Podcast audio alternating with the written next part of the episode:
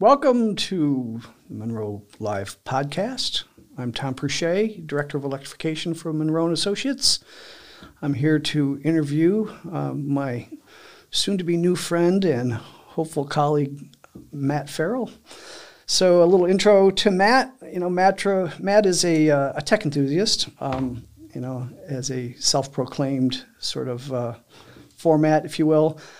But he's also a user interface designer, something I've done a little bit of my own in the distant past. Um, and like me, he's a bit of an audiophile, although I tend to play the music, and I suspect he listens to it more.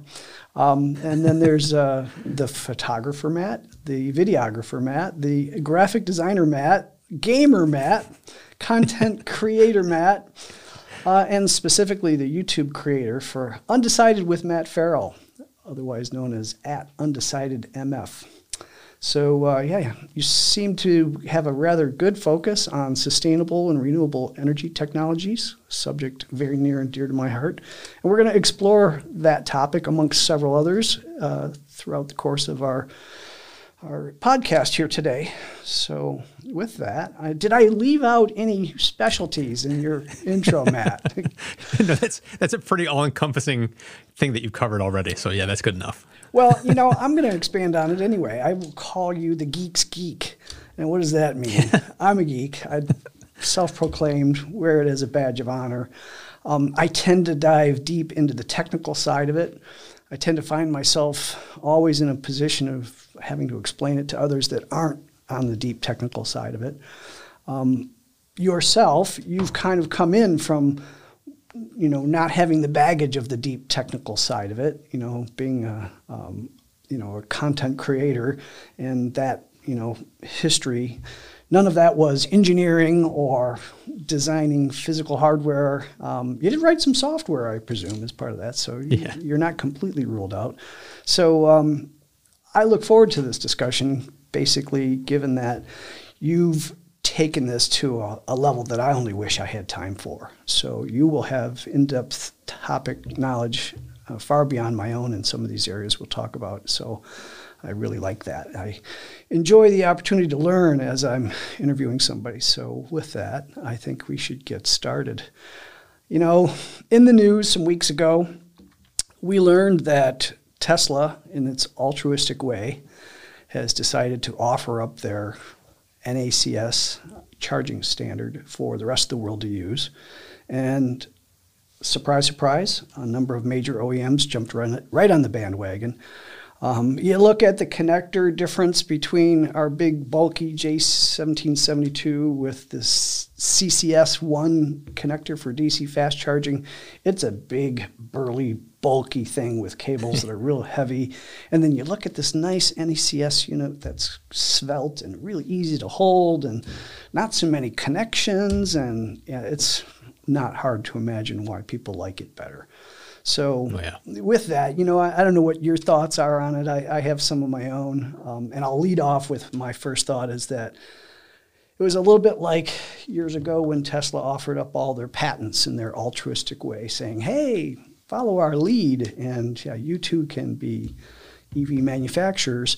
And I thought to myself then, what better way to stay 10 years of your competition than to give them all your old stuff? Wonderful idea. and a similar thing now, I think, with NACS. Uh, so, you know, what is this? I think they've got a bit of a problem with that, that they know um, they have to develop, and they're, they're finally starting to deliver their fourth generation of, of uh, supercharger. And it has this capability of a thousand volts. Um, and, you know, to me, one of the great ways to fund the transition to having all the stations capable of that would be to have all your competitors pay for that. So anyway, that said, I'm curious of your thoughts, Matt. Let, let us know what you think about this new thing. Um, you know, are we going to all adopt the new standard and walk away from the old one, or will it linger for a while? Here in North America, 100%. Yeah, it's, it, this was a it's a long time coming uh, for for me. Looking at this, it was like we needed one good standard to stand behind in the country for things to kind of really accelerate. And we're seeing like you know CCS2 over in Europe where that's become the standard over there. But CCS is like like you mentioned, such a clunky, awkward, unwieldy thing to plug into your car. And then here's this beautiful, sleek, you know, Tesla charger. It's like, why can't we just go that path? So when Tesla put this out there a number of years ago, it was like nobody was taking it, nobody was doing anything with it, and I was like, why is nobody going forward with this? So when the NACS kind of standards body kind of came out, it was like a watching like a crack in a dam form. It was like that first company comes out saying we're doing it, the next one, then the next one. I was like, okay, here we go. We're finally getting that standard that we desperately need because uh, the user experience of charging networks sucks. It's it's it's absolutely awful, and so we need to get around one standard. And the fact that they're going to theoretically have that 1,000 volt uh, capability is a good sign too. And Tesla being a shrewd, shrewd company. I agree with you that they've kind of played this extremely well. Like they're playing a game of chess here. Um, the way that it's been opened up, it's going to, they're going to benefit from this with um, like the uh, IRA the, trying to blow out the uh, infrastructure for electric car charging networks. It's like this is the perfect time to capitalize on that. And Tesla is going to reap the benefits of all of this. It's a very smart move. And of course, we will reap benefits as well. Um, yeah. yeah. To your yeah. point, it's not hard to have an unpleasant experience at a charging station. Um, you know, I have a, a British colleague who has a, a conspiracy theory that you know he uses to explain why the oil companies are so interested over there. He says he's got evidence that the oil companies are systemically causing bad experiences at electric vehicle charging stations for obvious reasons. And uh, I don't know that I can go that far over here, but certainly they have some explaining to do how it can be so dysfunctional. So here's a way to kind of leapfrog into something more reliable uh, hopefully, it'll stay reliable with the influx of additional users that will obviously yeah. come. So, um, yeah, good work, Tesla. You know, way to stay 10 years ahead of, of everyone else. So, you know, but latent in this existing supercharger standard is our, you know, woeful infrastructure that we have here at 480 volts, three phase. So that kind of began where their advantage was at 377 volts of capability, which is, you know, grabbing a single phase of the 480, um, which is more than what J1772 is able to do with AC charging. So that was a bit of an advantage right there. But, you know, more importantly, the world is now caught on to 800 volt architectures. So I've had the experience of looking at a few of those recently. Um, some are pretty darn innovative. Um, Hyundai with their Ioniq 5 has this unique boost converter that goes from that 400 volt AC infrastructure quite nicely up to 800 volts, which is their battery voltage, with an integrated boost converter they put inside a, a motor and an inverter. So that was kind of cool. You've got boxes that are dedicated to the same cause on Lucid and Porsche vehicles, optional boxes available on Porsche vehicles.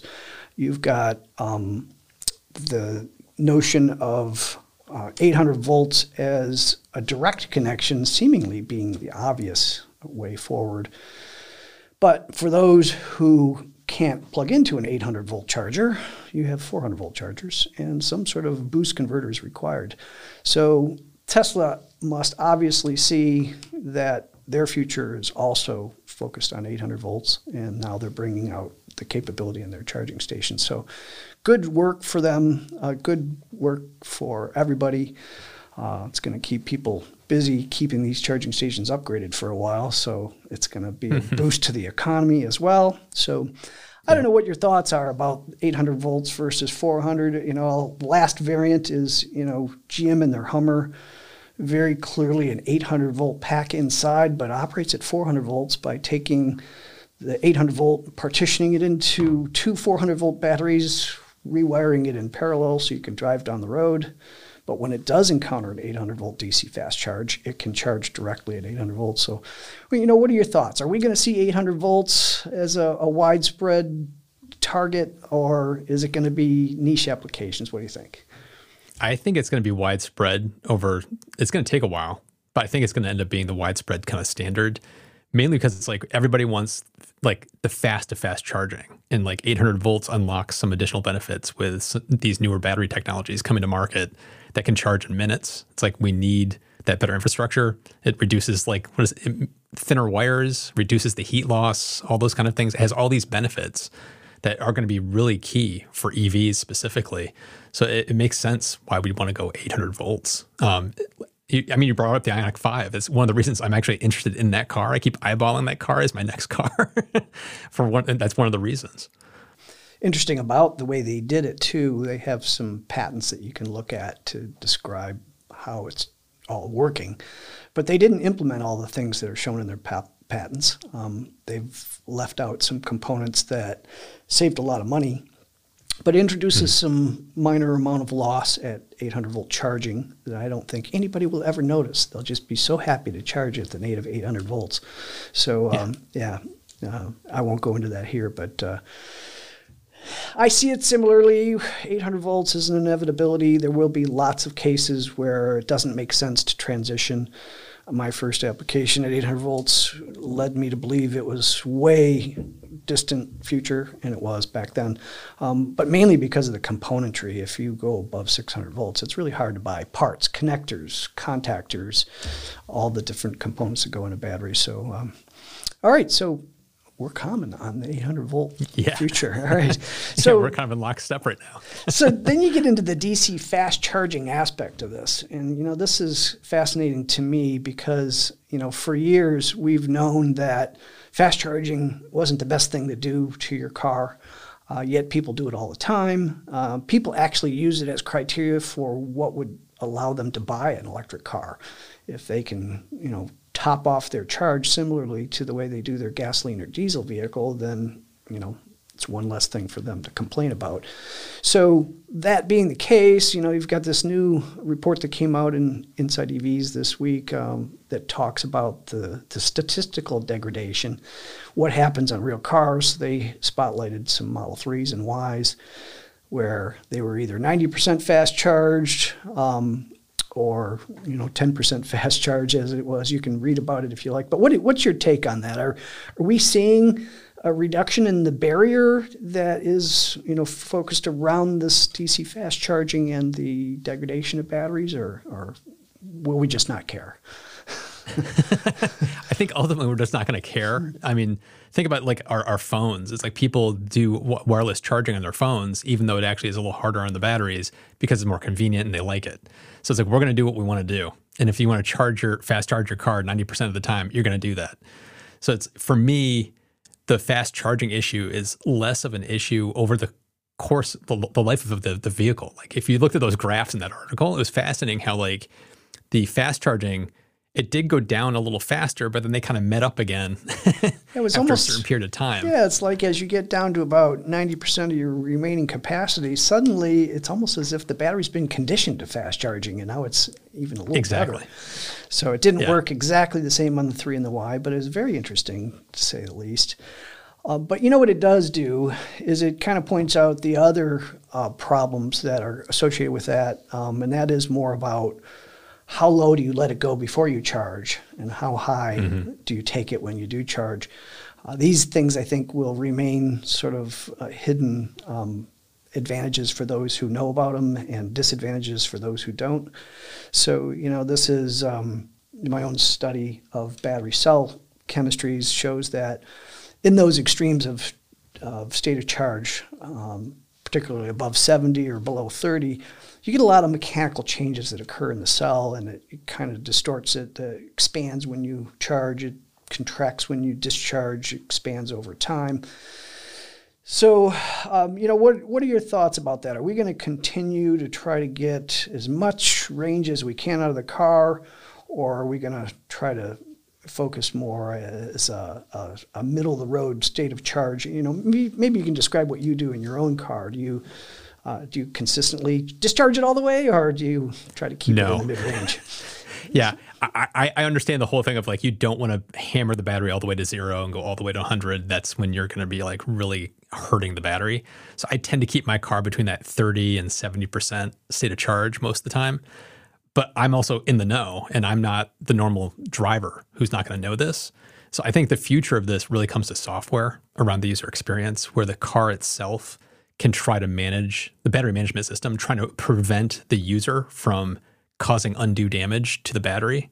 Um, I think you see this in smartphones right now. Like with uh, an iPhone, you plug it in at night when you go to bed and you get up and you unplug it. Well, it's not charging all night. It learns when you're getting up on a typical day. And so then it will limit when it's charging. It will just trickle charge overnight and then it will do start doing the main charge in the morning right before you get up. So it's trying to manage it so that you're not going to be like hammering the battery. I think cars are going to end up doing something similar where you don't have to know that whole 30, 80% kind of range you can just do what you do get home plug it in and you walk inside but it's actually only trickle charging your car and then it will like kind of slow things down in a way to help prevent hammering the battery. I think software is going to save us here. Yeah you know i think that we're already seeing some benefits of that with the inside ev's report we talked about. Um, the very fact that they've been able to make dc fast charging seemingly you know inconsequential to the average tesla owner um, to me speaks to the software that is behind all that. You know, a lot of people go, "Yeah, I have 250 kilowatts of charging at my fast charger," and then they look at the data and they go, "Wait a minute."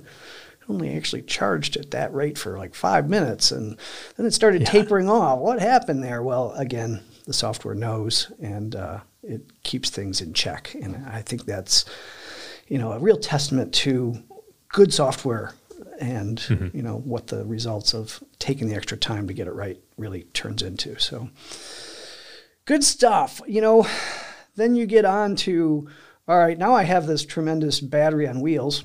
Uh, what else can I use it for, right? Um, yeah. And I know this is a subject near and dear to your heart, as it is mine. Although you're way ahead of me, so I will look forward to learning some things from this session. You know remember reading years ago about vehicle to grid and you know now there's all the focus on vehicle to load and you know this big broad category of v to x if you will um, so some of the key issues about that are you know when we have a warranty on our cars um, the U.S. government, for example, mandates an eight-year, 100,000 mile warranty with some wiggle room for interpretation on what that means. But it's based on miles and calendar not kilowatt hours. So wait a minute, this warranty, who's paying for that warranty as I use it to prop up the local area grid or, you know, provide energy for my home? What are your thoughts on that? You know, you've, you've looked at it a lot more deeply than I have, I believe. So I'm, I'm really interested in your view. Yeah, the, batteries changes the game in so many different ways when you're talking about a car because it has multiple uses they never had before. So we can't just look at it as, oh, it's got a 100,000 mile warranty or something on it. We have to think about it in a different way. So I do like the idea of changing warranties and doing it based on like uh, kilowatt hours in versus out or some kind of warranty around how much the battery has been hammered or used in a given time frame versus how many miles you've driven.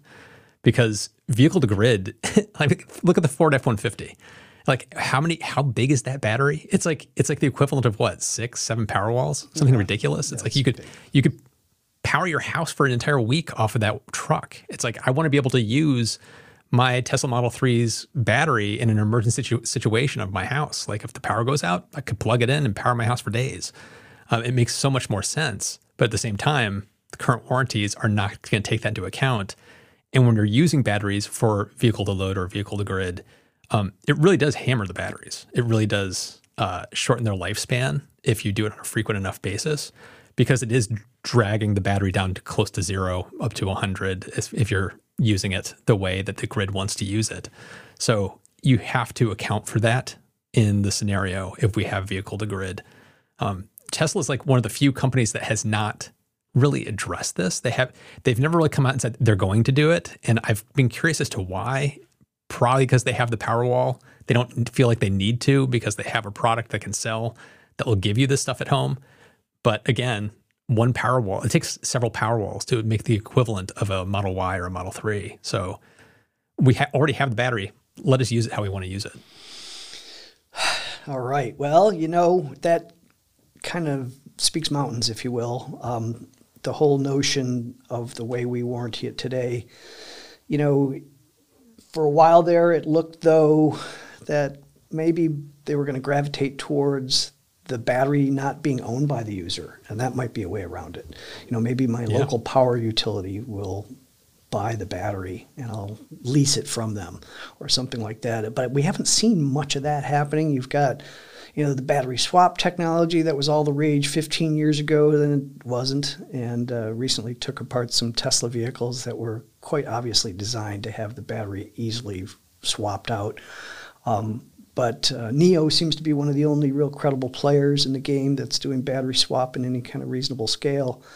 Um, there's some, you know, heavy-duty truck applications that make sense for battery swapping, but you know, do you think there's a battery swap in the future that might help address this concern, or is that just too a mile too far? I, for for me, it feels a mile too far. I don't I, I don't think battery swapping is going to become a thing. Uh, like to to charge, like the alternative to charging as battery swap, I don't think is a thing. But a more swappable battery to be able to change it out if the battery needs to be changed because it's near end of life. I think that is something that we should be seeing more of. Um, but unfortunately, we're seeing the opposite happening. Like with Tesla basically integrating the battery into the structure of the car makes that kind of a non-starter. Yeah, it does. Um, so, yeah, so there's there's there's problems there of they're doing that to optimize cost of manufacturing, but for the long-term lifespan of how we might want to use our car batteries, it's not a good thing to do it that way. Um, so I'm kind of torn. Um, and to kind of tie back to what you just said about the utilities, putting some skin in the game, potentially maybe they own the battery pack or something. That's something similar that's happening in uh, virtual power plant systems, uh, where you have a Powerwall in your home and you sign up to participate in a virtual power plant. The utility typically will pay you out for how much they use your battery. And there are some areas around where I live, like in New Hampshire, there's a program run by utility that they actually basically pay for the Powerwall. They put it in your house and you get the benefit of the Powerwall, but they technically own it. So it's like that is something that we're seeing on the home side of the battery market. And it could be interesting to see something like that maybe on the car side of the market as well. Ah, very cool. See, now that's what I'm talking about. Things that I learn by, by being the interviewer. So yeah, that that is really exciting stuff, and it, and it makes sense. You know, um, mm-hmm. you know, you've got all that energy, and we have a problem with our grid. We need as much, you know, microgrid stabilization as we can get, and what better way than to make people's car the way of doing that, or the Powerwall in the case you described. Um, that's a that's a good way forward.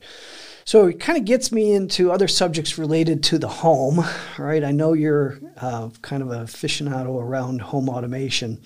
Um, you know, it's a subject that's near and dear to my heart as well. Although I, again, I'm nowhere near as vested as you are. Um, you know, I haven't gotten much beyond the doorbell and the video cameras around my house and the occasional Alexa app here and there. Um, so, you know, there's a lot of concern about the user public um, and what might be surveillance. And even though yeah. most of the stuff I bought specifically so that I could do my own surveillance, um, I know I'm being surveilled too. But you know what? It doesn't matter to me. Um, you know, it's a little bit like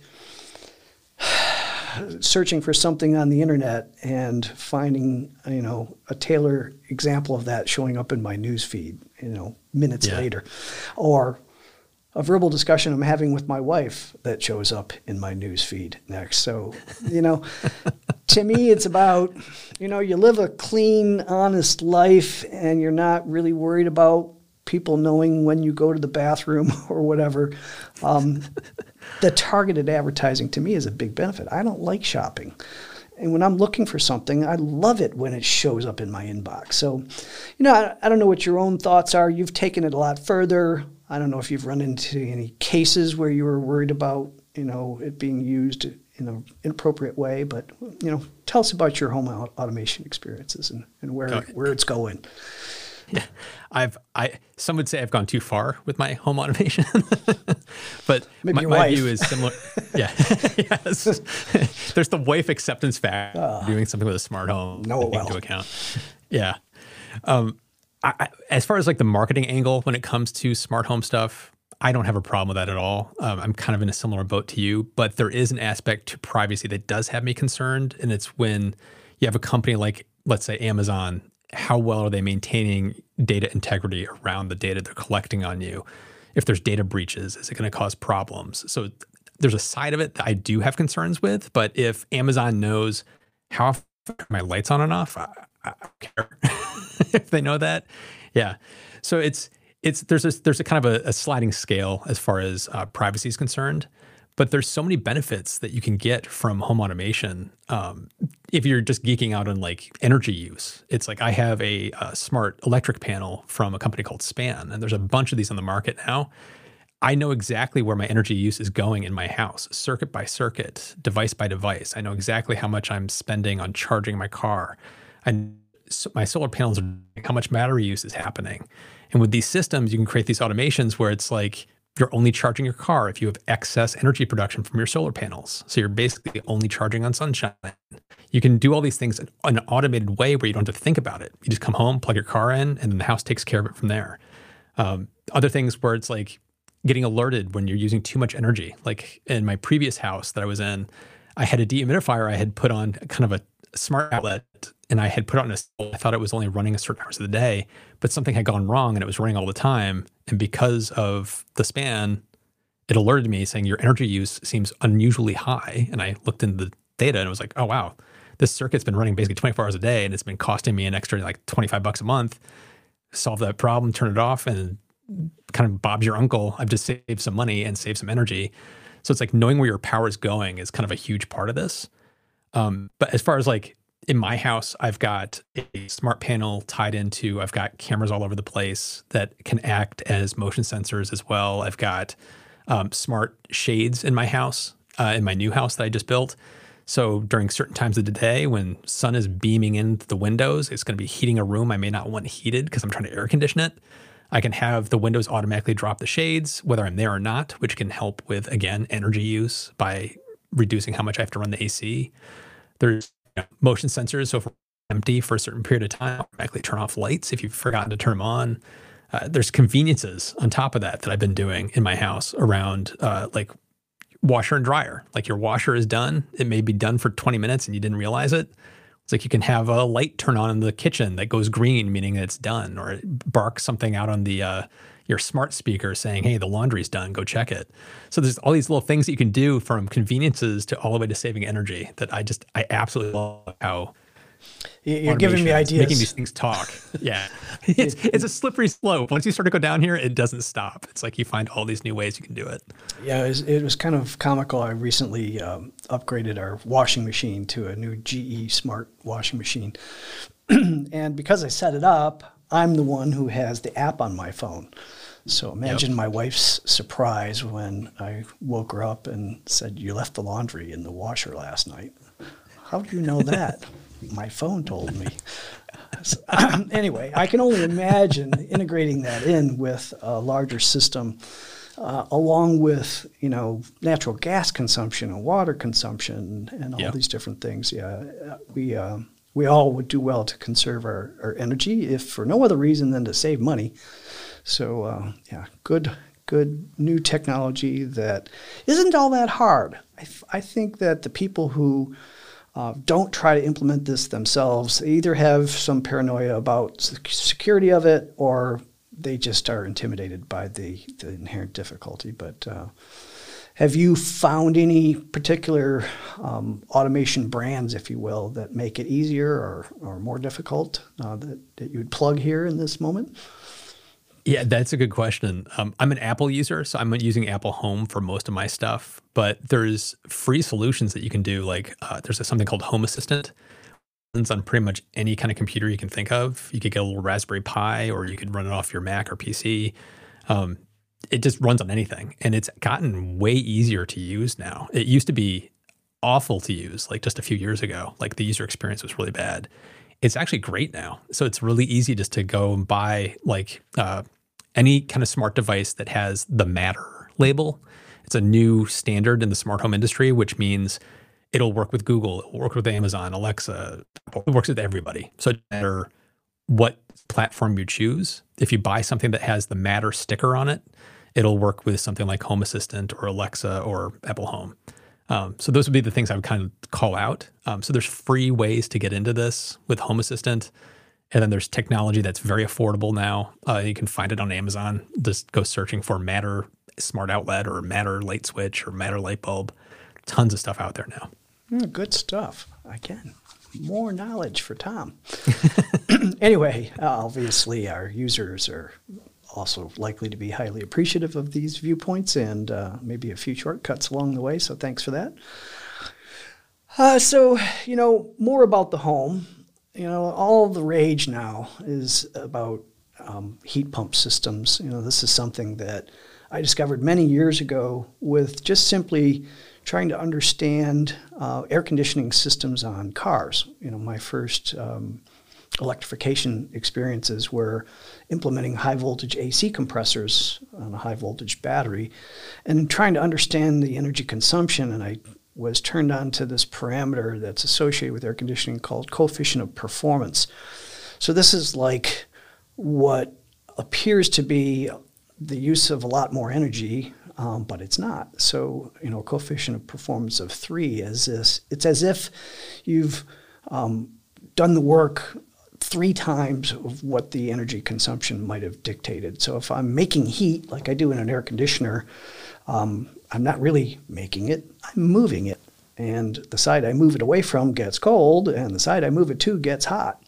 So, you know, now we have a focus on maybe utilizing that same sort of thing, um, but from the hot side. We always knew about air conditioning, we cared about the cold side a lot.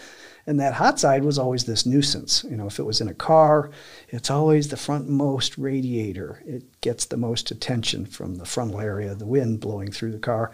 Uh, outside, yeah, there's this big condenser. It's got a fan on it. It's really noisy. Yeah, that's not the desirable part of it until you turn that into your source of heat.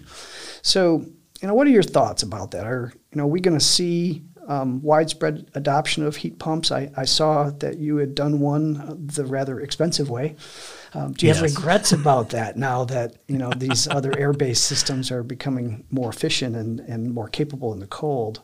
So you know, where, what was your experience, and what would you do differently? Well, my my opinion at a high level is I think we need to heat pump all the things. It just makes so much sense. Like you called out the COP of like three or four that you might see. Why would you not want that? Um, for, for me, for my house, I did a ground source, often referred to as geothermal heat pump system. So it's not pulling the heat from the air, it's pulling it from deep in the earth. Uh, definitely the more expensive way to go, but it is more efficient than air source, but it only makes sense for long term kind of goals. Uh, so if you're looking at like, I just want something in my house that's going to do well for me for the next 10, 15 years, air source is going to get you where you want to go. I was looking at like 20, 30 year time spans. And so I was looking at like where can I put my money to make the most sense for me. And ground source kind of made more sense. Uh, my wife agreed when we kind of like crunched the numbers and looked at what the benefits were. Uh, but no matter which way you go, air source, ground source, heat pumps are just kind of a no brainer. Um, the, the biggest problem that I often hear whenever I've talked about heat pumps is they don't work in the cold because when it gets to a certain temperature, heat pumps really start to struggle. So you get closer to get to zero degrees Fahrenheit, the more they that COP just starts to drop. So it goes from three down to two, down to eventually down to one. Um, but the argument that argument doesn't hold water uh, because most of these systems can be done in a hybrid fashion. So like if you're in a very cold climate that gets like negative 40 degrees, like if you're in Minnesota or something like that, and it gets crazy cold in the winter, you could have a hybrid system where you have a heat pump with a resistive heater in it. Uh, so that when it gets below the point where the heat pump can't really handle it that much, it just flips over to a regular resistive heater, which has a COP of one. It's it's still fine. yeah, that's what I was going to say. So it's like COP of one yeah. is not a bad thing. That's kind of what we're all no, used to. yeah, if we can so get to one. Yeah. Yeah, and then if you look at the entire time frame of like when the system is going to be operating over the course of a year, how many days of the year is it going to be that cold where it's going to be running at a COP of one? It's a handful of days, maybe a couple weeks at most. And the rest of the days, you're getting all that benefit of the heat pump COP. Uh, so it's like, to me, it's like, it makes perfect sense, but oftentimes the arguments against it tend to come from a very black or white point of view on it. Like it either has to work 100% of the time or it's no good. And I'm definitely not in that camp. Um, you can definitely make them work financially and economically and just from the efficiency point of view they are there today. Um, and there are, as you mentioned, there are cold climate heat pumps hitting the market like right now. They're Big starting to come out now. And then, yeah, they can go down to like negative 20 degrees Fahrenheit and maybe even a little lower than that. So it's going to get more reach now with these cold climate heat pumps. Uh, so there's a, a big push in that direction. I think we're going to see this in the next, you know, 10, 20 years. It's going to be like the norm. It's like not getting a heat pump is going to be strange. And now we're seeing COPs of up to six to one. So, you know, the, the argument's becoming quite compelling. So, just to translate that, if you have a coefficient of performance of, of six, this is like using one sixth the amount of energy to heat your home that you're used yeah. to with conventional methods. So, yeah, I, I have to agree. We need to go there. It is something that um, will significantly reduce our energy consumption as a people. And, uh, you know, I think we'll find it, uh, it has some other benefits as well. Um, very likely will last longer than the old conventional burner. You know, uh, one furnace I had had a designated lifespan for the heat exchanger of 10 years. Never mind that I pushed it way past that, but uh, yeah, this is a norm for people where they, they hear this and they go, well, I guess I'll be replacing my furnace in 10 years. But here you picked a system where you're hoping at least that it'll last, you know, 20, 30 years. Um, mm-hmm. The math supports that despite the greater investment, I guess. Um, so yeah, that's good yeah. news too. Um, but you know what's funny to me is that you're getting into the nitpicky arguments. It's a little bit like, I'm not going to buy an electric car until I can fill it up the same way I can fill up my diesel. okay. Yes. For why? Oh, well, I mean, you're really not buying that thing so you can go out and find public infrastructure to charge with, are you? You're supposed to be thinking about charging that at home and at work, where it becomes kind of a moot point. Anyway, the nuances in heat yeah. pumps, I'll use my wife's argument. Um, I like the mini splits. They're really easy to install. Yep. She thinks they're ugly. There's nothing I can do with that. There, I mean, no technical argument in the world is going to beat it's ugly. So, okay, trump card it was. And uh, yeah, we don't have any mini splits at our house. But anyway, um, That's, I, that actually came up. That actually came up in my house. Is like when we were looking at what to do, mini splits were on the table, and then it was kind of like, but they're big and they're ugly, and we don't want them hanging off the walls. So it was like, okay, that takes that off the table. But it was like, it's there's amazing technology right there. It's yeah, really, really cool. Yes. Um, so okay, um, I'll make sure I keep budgeting for the real system I need. Uh, but uh, that said, um, yeah, you already hit the nail on the head. The hybrid systems that have their own integrated either resistive heater if it's electric or even a combustion furnace if that's your preference when it mm-hmm. gets really cold. The few times you should need that per year should not make it a criteria for your selection of the technology. But, all right, so I think that kind of takes us into some other things related to the home.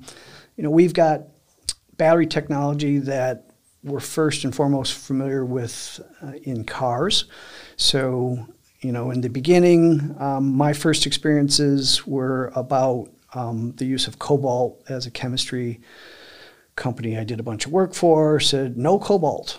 Uh, it was this terrible word, and it was synonymous with danger and risk, and we shall not have that in our cars. And then Tesla came along and made cobalt work, and everyone said, "Hey, wait a minute, they can't do that." And oh, wait, they did maybe we should do that too. and now, yeah, we've got lots of cobalt, but it's kind of become the new blood diamond. So we're looking to get away from that. And there's a lot of different technologies that are candidates to replace it. We read a lot about LFP, now more recently sodium ion, uh, the redox flow systems. Um, lithium sulfur. Uh, NASA's got this new greatest thing since sliced bread, uh, a selenium sulfur battery. And yeah, it doesn't seem like uh, a day goes by without reading about some new innovation in batteries. So we are focused first on getting the range and the performance that we need from our cars, but it directly applies to our home and what we might be trying to do to provide a backup to the rather frail power grid we have and or doing our part to help bolster that power grid.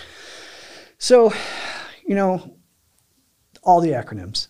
NCM, LFP, XYZ. Yeah, there's no shortage of alphabet soup out there. You know, which are your favorites? Where do you see this going? You've you've probably spent more time researching it than I could ever even imagine having for myself. So interested in there's, what you say.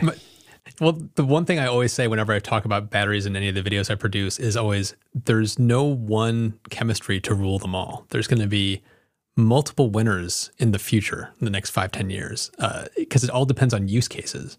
Like a battery that might work extremely well for vehicles or airplanes because it's super energy dense and lightweight might the costs might be too expensive or not make sense for use in your home. So it's it doesn't mean that there's going to be one thing to do across the board. But when you're looking at all the acronyms and the the, the battery soup, uh, the ones that jump out at me are the tried and true LFP. It's like it that that battery is already here. It's great. It's fantastic, especially for home use.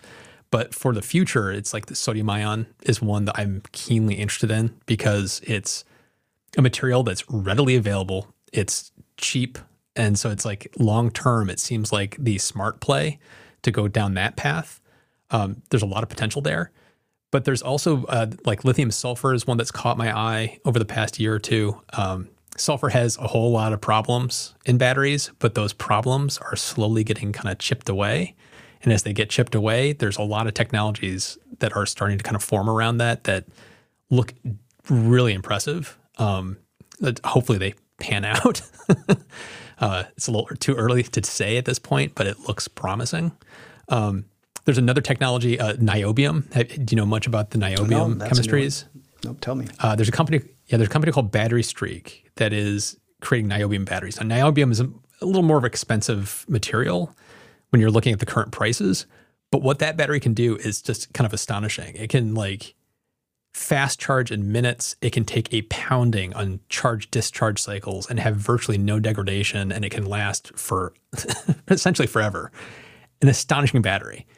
Of course, it's going to be very expensive to start out, which is why Battery Streak is currently at the moment, they've partnered with the military and they're working with the military on creating energy storage solutions for them, which makes sense. Military has deep pockets. They want a battery that's literally bulletproof and can last for years and be really robust. So it's like I'm kind of keeping my eye on that one because if they can kind of get past that it's kind of expensive upfront territory and get the costs down, it's a very appealing um, looking battery to me. Uh, so I'm keeping an eye on that one as well. Oh, that sounds good. Again, more info for Tom. I love to uh, walk away with subjects I want to research. So, um, you know, you mentioned the sodium ion.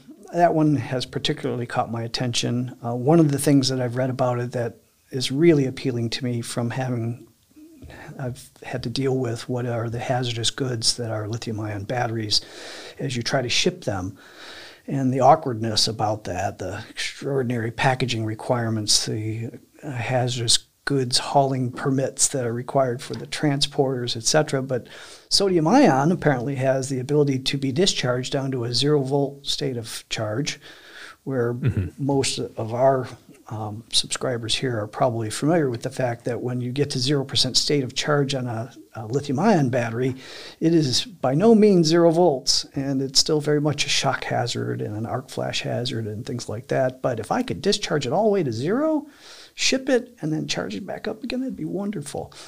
Uh, but there's another mm-hmm. aspect of it um, that I find really intriguing, and um, I noticed that you had done a, a, a, session on this at one point or another. I didn't watch the session, so you know, um, no spoiler alert here for me. Um, but wood for batteries. Um, yeah, making hard carbon from you know byproducts of the paper pulp industry. It's really intriguing. But you can't just replace the graphite in our cells with that, except for in sodium ion, where there's a little bit more hope being able to use a hard carbon. So, what are your thoughts about that? Are we going to be able to tap into what is, in my mind, an impending graphite shortage and be able to utilize some, uh, you know, some wood materials in, in place of it? And uh, how soon? What do you think? Yeah, I, I do. But this also comes back to I don't know how widespread it's going to be because there's a couple of companies that I looked into that are doing this now. Uh, Stora Enso and uh, there's another one, Lignode, I think is what they call themselves. Both Swedish companies, and they're doing this already. So they're already in pilot testing and already have uh, batteries out there that are being used. Um, it's a very impressive path, um, but the energy density on these batteries is really low compared to what you see in an MC, NMC or LFP battery, like by an order of magnitude. Like it's seven times less energy dense. So it's not something you'd see in a car battery or even like home energy storage at this point. It'd probably be more appropriate for like Internet of Things or like smaller use cases. Um, but it is something that's still early days, and it shows that there is a path there to use uh, the the lignin that's kind of part of the the paper making manufacturing process. There's like waste material that comes out of making paper that one of these companies is actually taking that waste material and turning it into this product. So it's it's one of those finding closed loops and different ways to reuse different materials that we've previously looked at as kind of garbage is potentially a great path for energy storage just like this. So it, it definitely it's going to be something that we're going to see in the future. I still just have a giant question mark about like where exactly we're going to see it. Yeah, well, my own research into that kind of showed what you said there that the energy density doesn't look very good. But it can potentially mix with the normal graphite material that we, we tend to use more often in lithium ion batteries, um, what is commonly used in even the newest sodium ion. But there is some hope that you won't have to have this particular uh, structure that is the ideal graphite material, and we can use other forms of carbon. Um, but as a mix, right? You use a 50 50 mix of graphite and um, the uh, hard carbon from wood, or, you know, there's lots of other materials too. Uh, coconuts are, you know, common material for hard carbon, um, lots of organic uh, sources for that material. So, you know, the point that I wonder about is more about what is an impending graphite shortage. You know, a lot of people are worried about lithium, a lot of people are worried about cobalt, a lot of people are worried about nickel. Not many people are worried about graphite, and I am. So I see, you know, lignin as a potential offset to that, and it's more or better suited, I would say, to some of the chemistries than others. So I look forward to that being part of our all of the above solution to our, our energy storage needs of the future. So, um, um, you know, I assume that you have invested in some battery technology for your home. Are these Tesla Powerwalls, or what would you get? In my previous house, I had Tesla Powerwalls. In my new house, I'm getting the Enphase uh, battery system, which are mm. LFP batteries. Ah, nice. Yeah. Okay. Yeah. So you like the LFP, obviously not for its energy density, um, but for no. what, its safety. What what what's the attribute you it's, like about it?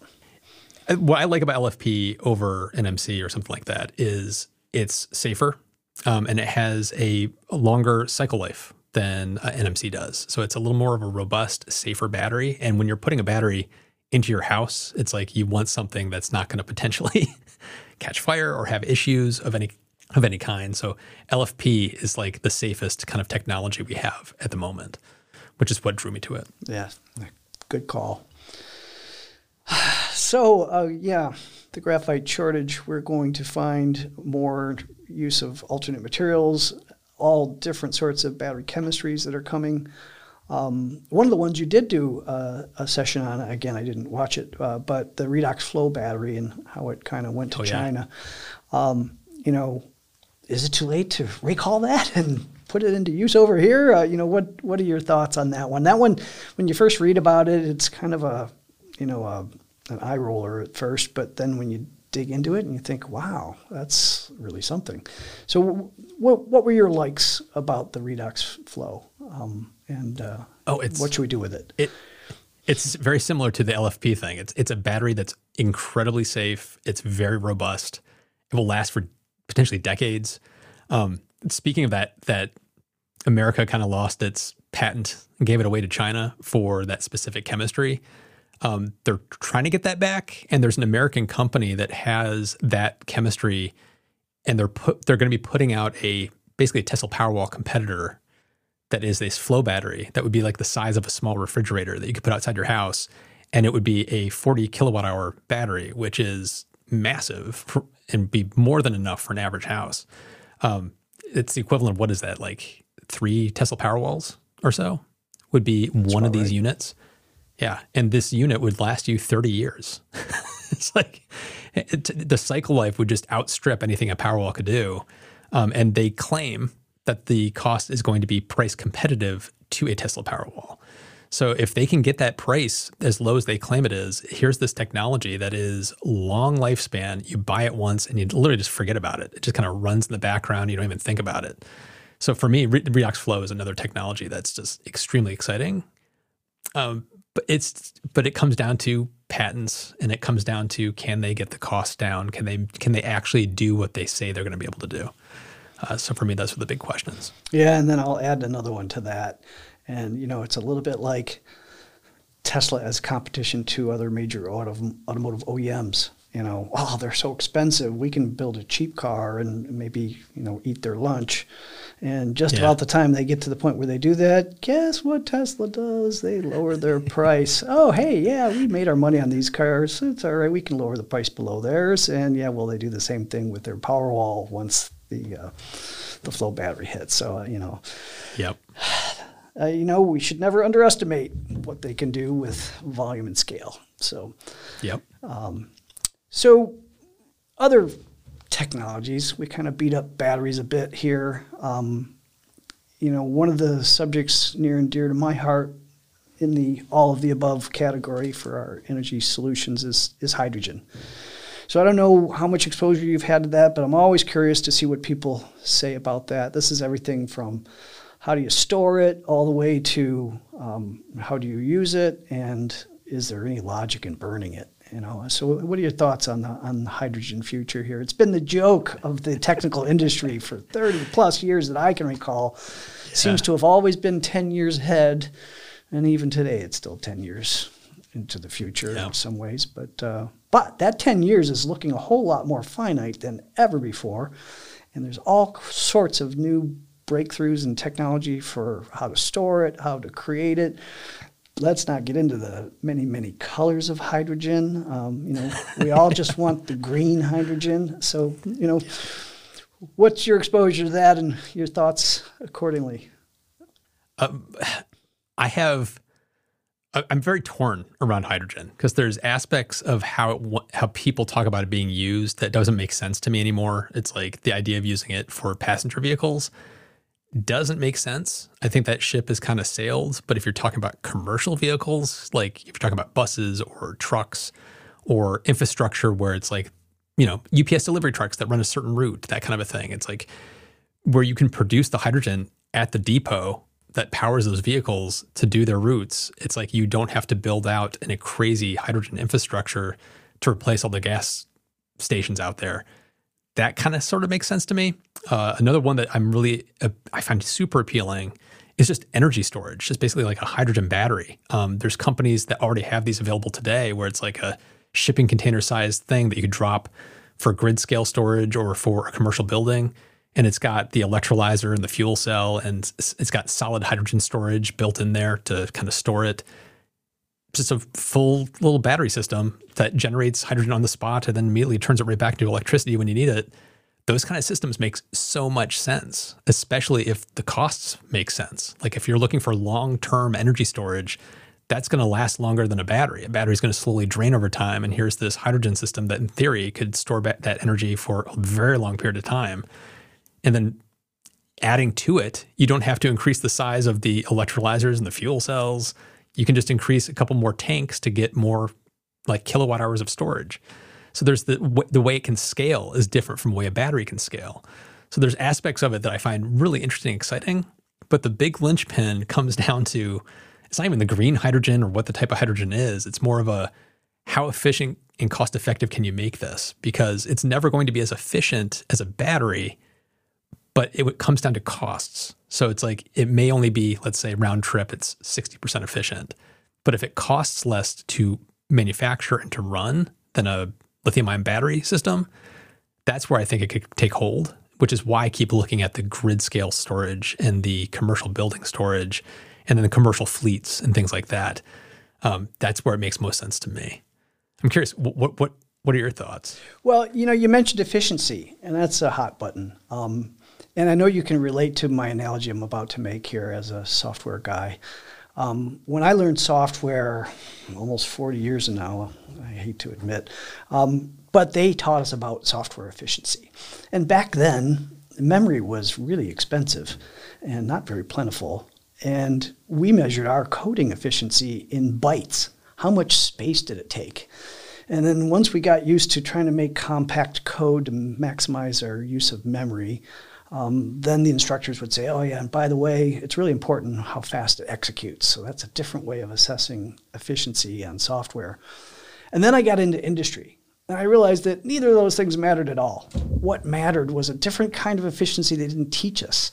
And that is how long does it take to write the code? Because when your boss is looking over your shoulder and tapping his foot saying, Is it done yet? Is it done yet? Suddenly that becomes the most important thing in the world. So, this is what's happened now with um, energy technologies and efficiency. What we might think of as efficiency, you know, comparing energy input to energy output as a mathematical formula, suddenly there's other you know elements in play. You know, is it easier to make? Uh, is it less hazardous to the environment? Um, you know, if it leaks, you know, what sort of havoc does that cause? And you know, I think we're going to reassess hydrogen for those things, and uh, we'll find new applications. Um, but you're right; it's a really kind of a scary thought. There's still way too many people that are old enough, like me, to at least have read about the Hindenburg disaster and everything that that represented. And you know, we're smart enough, I think, to avoid yet another catastrophe like that. Um, but we'll have our own little mini versions of that. Uh, you got Toyota, um, they have a, a, Yaris GR, I think it is, a race car they built up that uh, Akio Toyoda himself was driving as, a, as the driver for a couple of years, and now that he's gone, that's kind of moved on. But they moved to liquid hydrogen and that's like the bridge that everybody doesn't want to cross because that one, you know, as soon as you start doing the math, you, you know the math doesn't work on liquid hydrogen. It has to be way too cold and takes too much energy to get it there unless it's a race car. And then it becomes about how fast can I fill up, how far can I go between fill ups, and how big is my fueling rig? And they reduce the size of their fueling rig quite a lot by going to liquid hydrogen. But they no sooner got that off the ground and they had a fire and kind of set themselves back.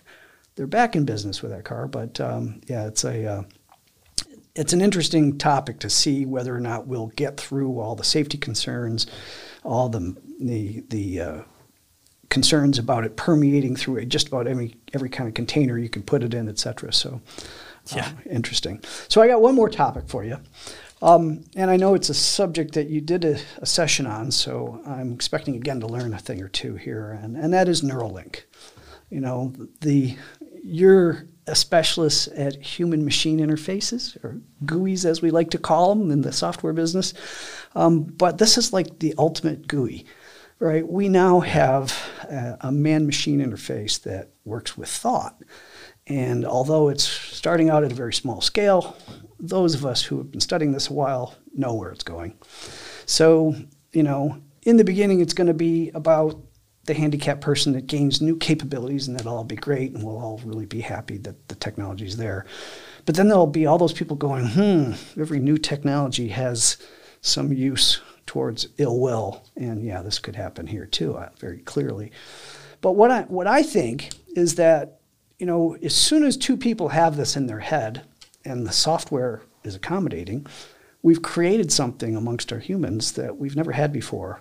At least, not that we've been able to recognize the technology behind, at least, and now we can. And that is what I call telepathic communication. If you and I had a Neuralink setup and the coding was appropriate, um, we could be having this discussion at about what? A thousand times the rate we are right now. So yeah. You know, what's this not to like? would have taken like half a second. exactly. And, and because we've done that, you know, yeah. have we evolved as a species by having done that? I don't know. What, what are your thoughts? Get, get out in the weeds for me here. okay.